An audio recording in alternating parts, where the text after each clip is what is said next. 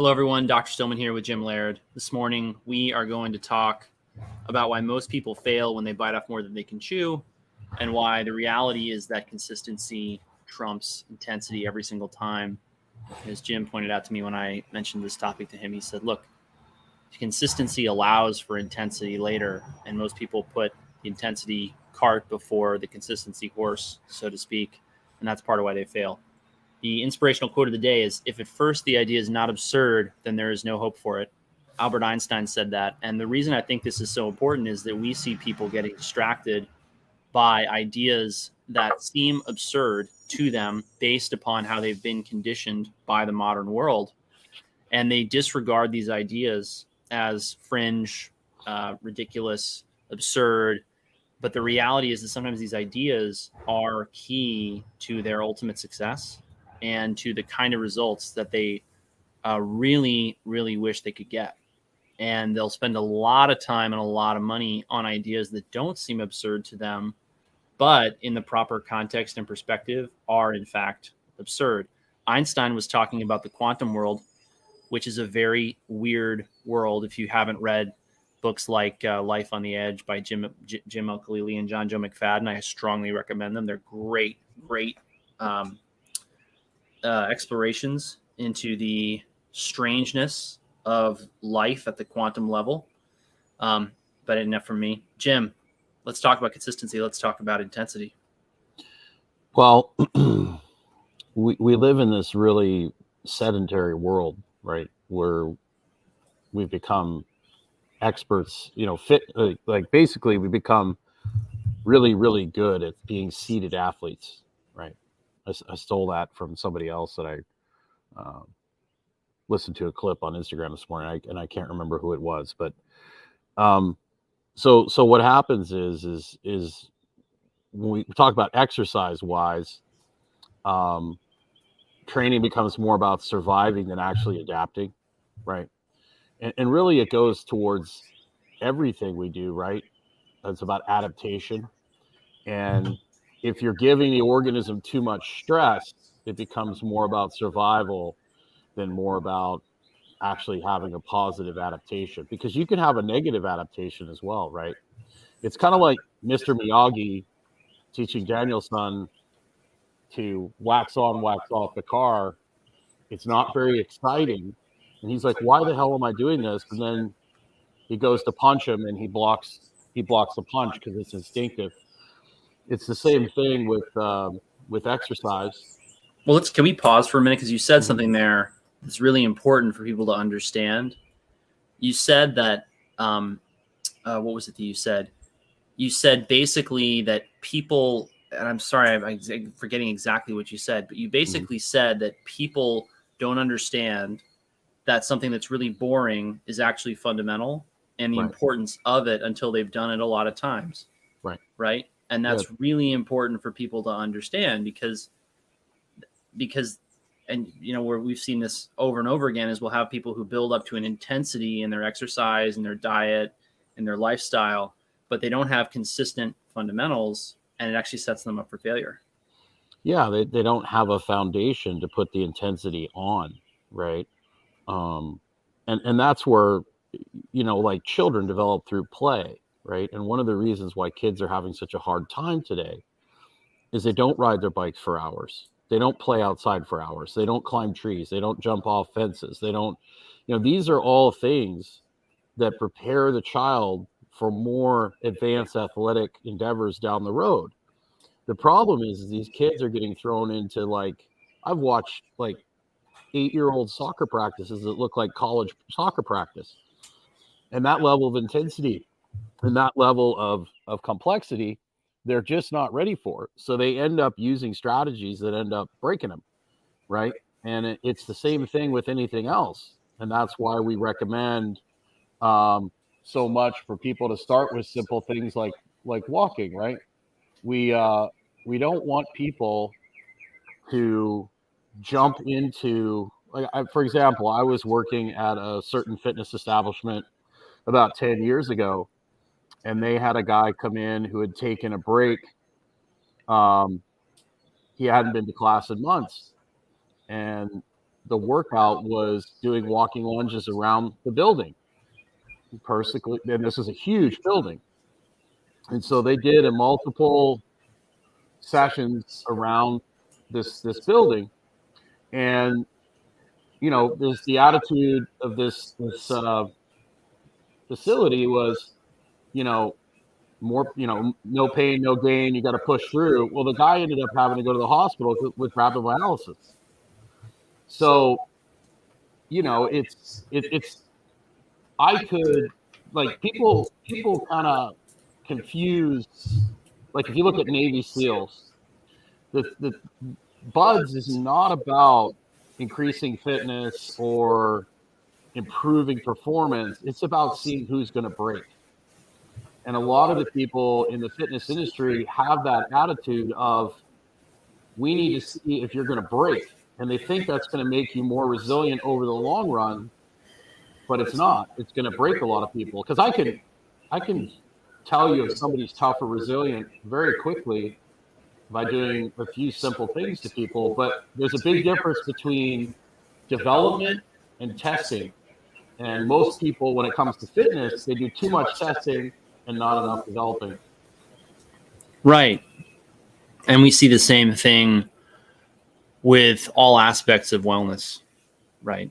And it's not so much testing because testing is about your performance on a certain in a certain metric in a certain uh, test situation. Um, and people probably don't think about uh, their wellness in this way. But for example, people will hit the sauna sometimes too intensely they'll buy the sauna, they'll get the sauna, they'll read all about the sauna, they'll go sauna for an hour a day for weeks on end without realizing what a stress this is on their mineral system and their mineral balance. And they may eliminate a lot of toxic heavy metals that they needed to get rid of, but they may demineralize their body in a way that impairs their function. That's why we'll see people who are mineral depleted start doing something like taking zinc or taking copper or taking potassium, sodium or balancing ratios of these minerals in their bodies and seeing enormous bursts of energy, improvements in their mood, improvements in their function as a result. And people don't even think about sauna as being something that has an intensity to it, but it does. The frequency, number of times per week, the amount of time you spend in the sauna, the heat of the sauna, whether or not the sauna is is infrared, if it's traditional sauna, if it includes red light or other spectrums of light, these are all important. The sun is another another really important stress that we talk about all the time that people don't understand as a stress because sometimes they hear us say sun exposure the more sun you get the lower your risk of death that's true but we'll also see people who have to build up to the intensity of light that is available in their environment particularly in certain seasons and because they have to build up to that they have to be aware that when your body is telling you no, you have to listen to it. Hmm. When your body is saying you are pushing me to the breaking point, you have to listen to it. It's trying to protect you. And there's a time and a place for putting everything you have into something, but too many people think that every day they should be pushing their personal best when the reality is that is a strategy that creates burnout. And we take care of people who are burned out all the time and they are often very proud of and very um, nostalgic about their past achievements but they have to put themselves in a situation where they recover from their burnout and they're able to recuperate their vitality so that they can go on to do something meaningful. So many people who peak too early in life because they they you know got into patterns of high high intensity whether they're an athlete or a soldier or a salesperson or any kind of high performer who can get paid well to have a high intensity in their training, their lifestyle, those people will wind up. And I, you know, I, I use those examples, but it could just as easily be a mom, you know, the super mom who, you know, she's on the school board and she goes to all the PTA meetings and she's got six kids instead of two and a half. And she's got, you know, a husband and she takes great care of him. And so she only gets four hours of sleep a night whoever you are and whatever you're doing that's burning you out, you have to really get realistic about the fact that as you get older, you have to change the tempo of your exercise and the intensity of your life because otherwise you're going to burn out. And if you burn out, you have to just accept that you have to have a season to restore that vitality and that energy. And it is not something that you can do overnight. And it also isn't something that you can do while being anywhere close to the same tempo and intensity that you were at before. And that's something that is not it's not said in a lot of the mainstream fitness performance personal development space. It's all intensity, intensity, intensity, new PR, more progressive overload, uh, more minutes, you know, more sets, more reps, more plates. And we see that burning people out, and then they fail to recover from that. And they come to us saying, Look, I've been to everyone, I've seen everybody, I've done everything, I've done all the boot camps, I've done all the training courses, I've done all the things. Why am I mm-hmm. still broken and tired? And we say, You need to look at your fundamentals, you need to think about why you're failing. And we analyze the case and we always find really big problems with the fundamentals as being the things that are actually holding them back. Is that not right? Yeah, absolutely. And and a lot of it is too is people don't understand when you're especially when you're a beginner, it doesn't take that much for you to adapt, right? And so they want to use a sledgehammer to kill a fly when all they need is a fly swatter. You right. Know, that that happens a lot in our society. And then um, it's even worse now because the set like you know 50 years ago you know, Louie Simmons talked about this, who's a the guy that, that just passed here in the last year. Um, he was the founder and ran Westside Barbell. He said, you know, 50 years ago, take the average guy off the street who worked construction, he deadlift 400 pounds the first time he ever deadlifted, right? You take the average guy today off the street, and it's not going to end that well. You'll be lucky if they deadlift 135 off the floor. Right. So their lives, our our lives, were preparing us um, for the different stresses in life because our lives are active. But now our lives are inactive, and most of the solutions to fix that inactivity are based on intensity and not on we're meeting people where they're at. Uh, I soccer players and are, are, a really good example of this. I've, I've worked with a ton of kids from the age of 10 to 14 they have so much structured practice and everything is coached. And there's a big difference between when you're being coached in how your body responds to kids that are playing at their own level. So when you have kids that are constantly being coached, they usually end up with a much higher resting heart rate. And so we would see these kids coming in, and I'd take their resting heart rate, and we'd see resting heart rates 90, 100, 110 and a 12 year old kid. Markedly right? abnormal. Sure. And it's because they're always on, they're always playing hard. They haven't got enough easy play. So we would basically, and the parents are like, they need more conditioning. They need more conditioning.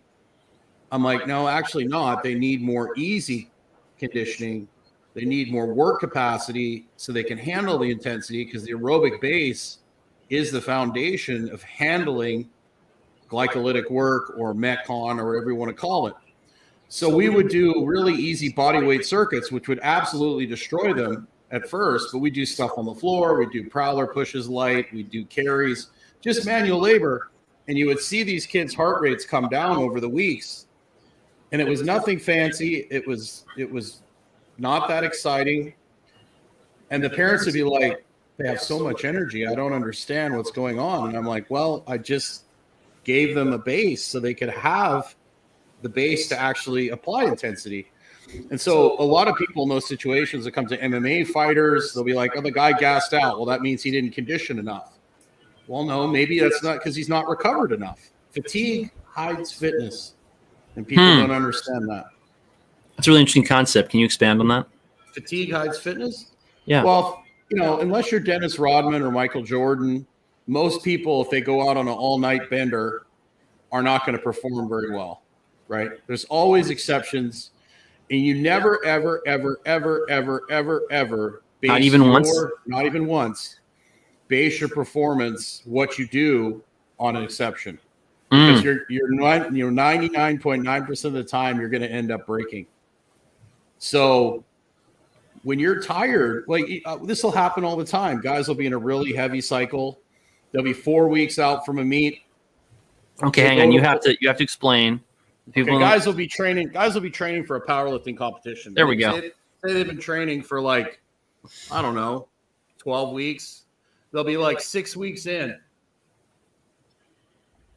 And all of a sudden, a deadlift that was really easy for them, they fail. Right. And this has happened time and time again. I've seen people that couldn't, you know, pull, they think they're, say their max deadlifts in the 600s. And all of a sudden, they're having problems getting 500 off the floor. Okay. A lot of times, those guys will freak out and then they'll start deadlifting even more. But this happened to a friend of mine.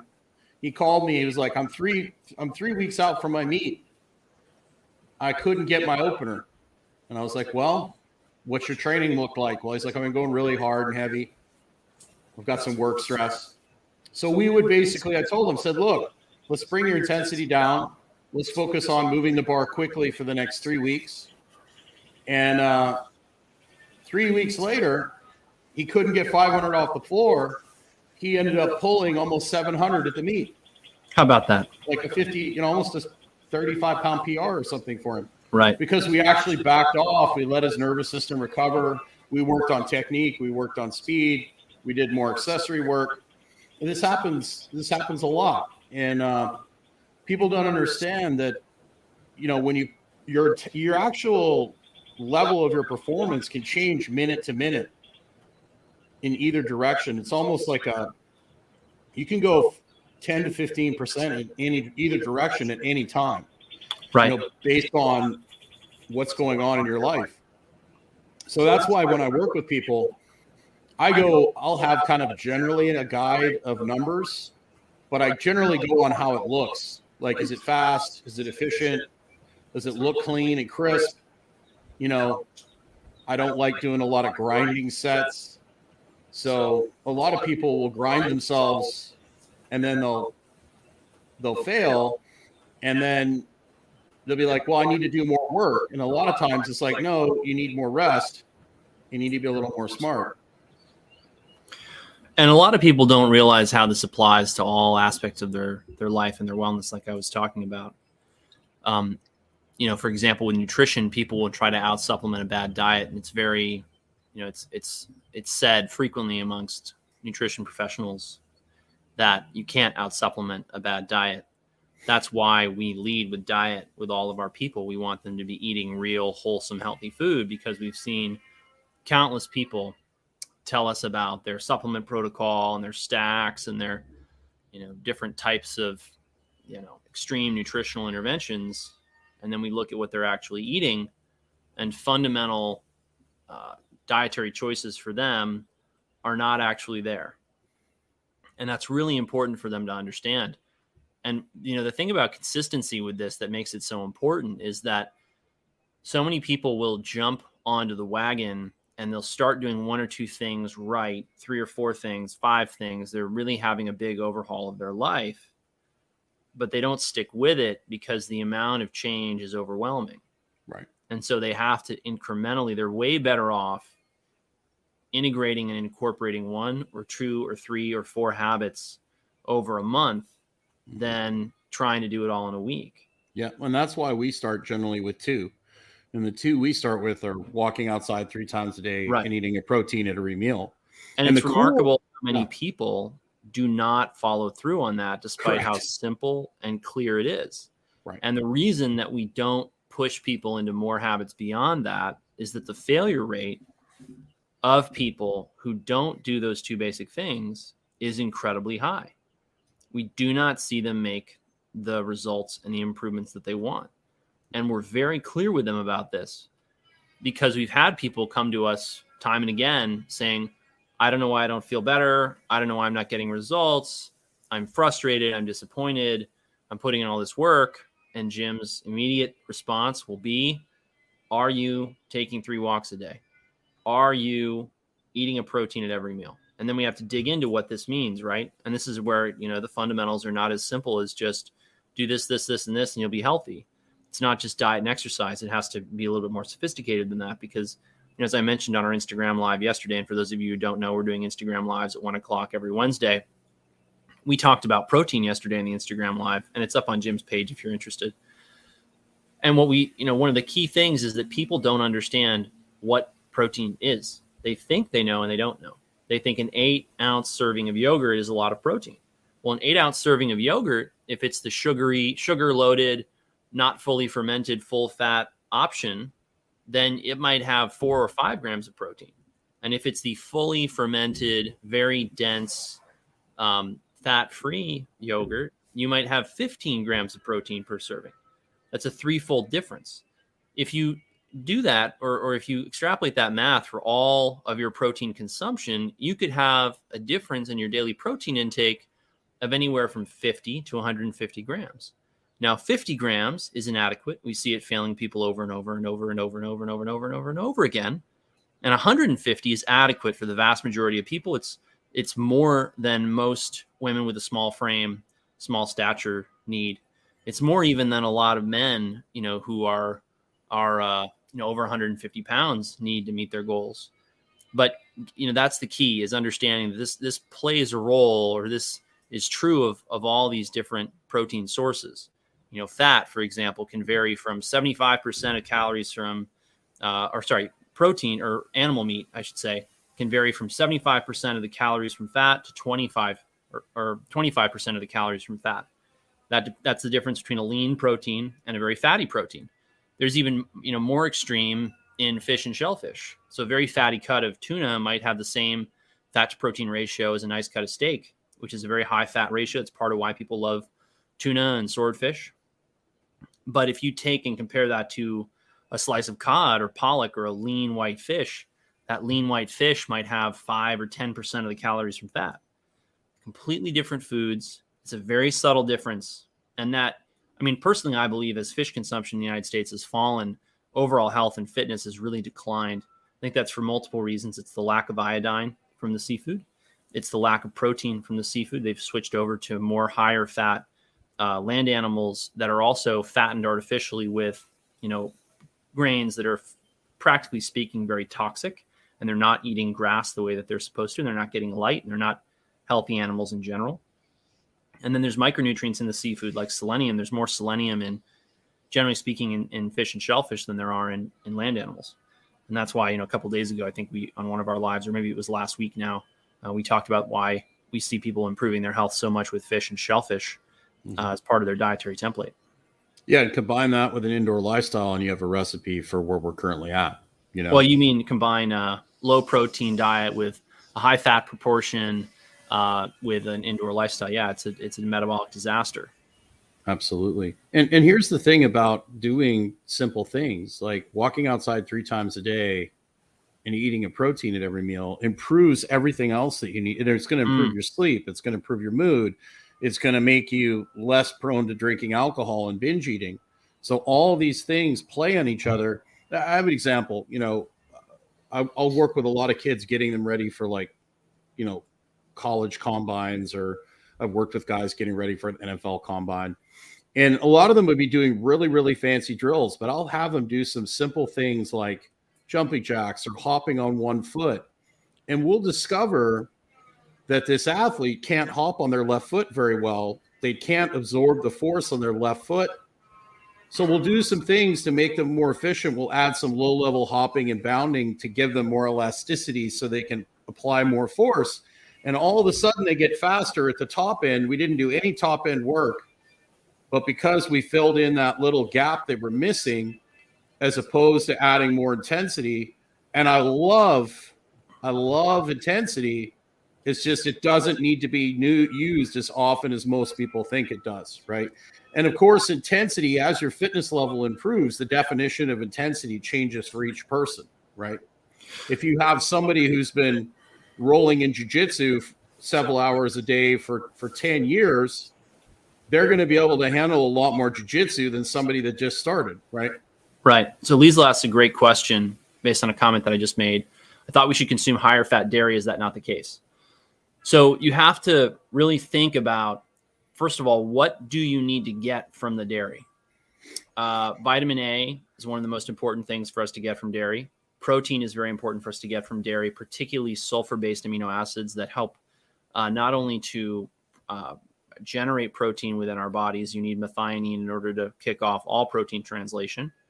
Uh, but we also need protein from uh, animal products because of the peptides like, uh, for example, glycine and proline for collagen. We need uh, cysteine and other uh, sulfur based amino acids for our detoxification and methylation pathways. Uh, but you have to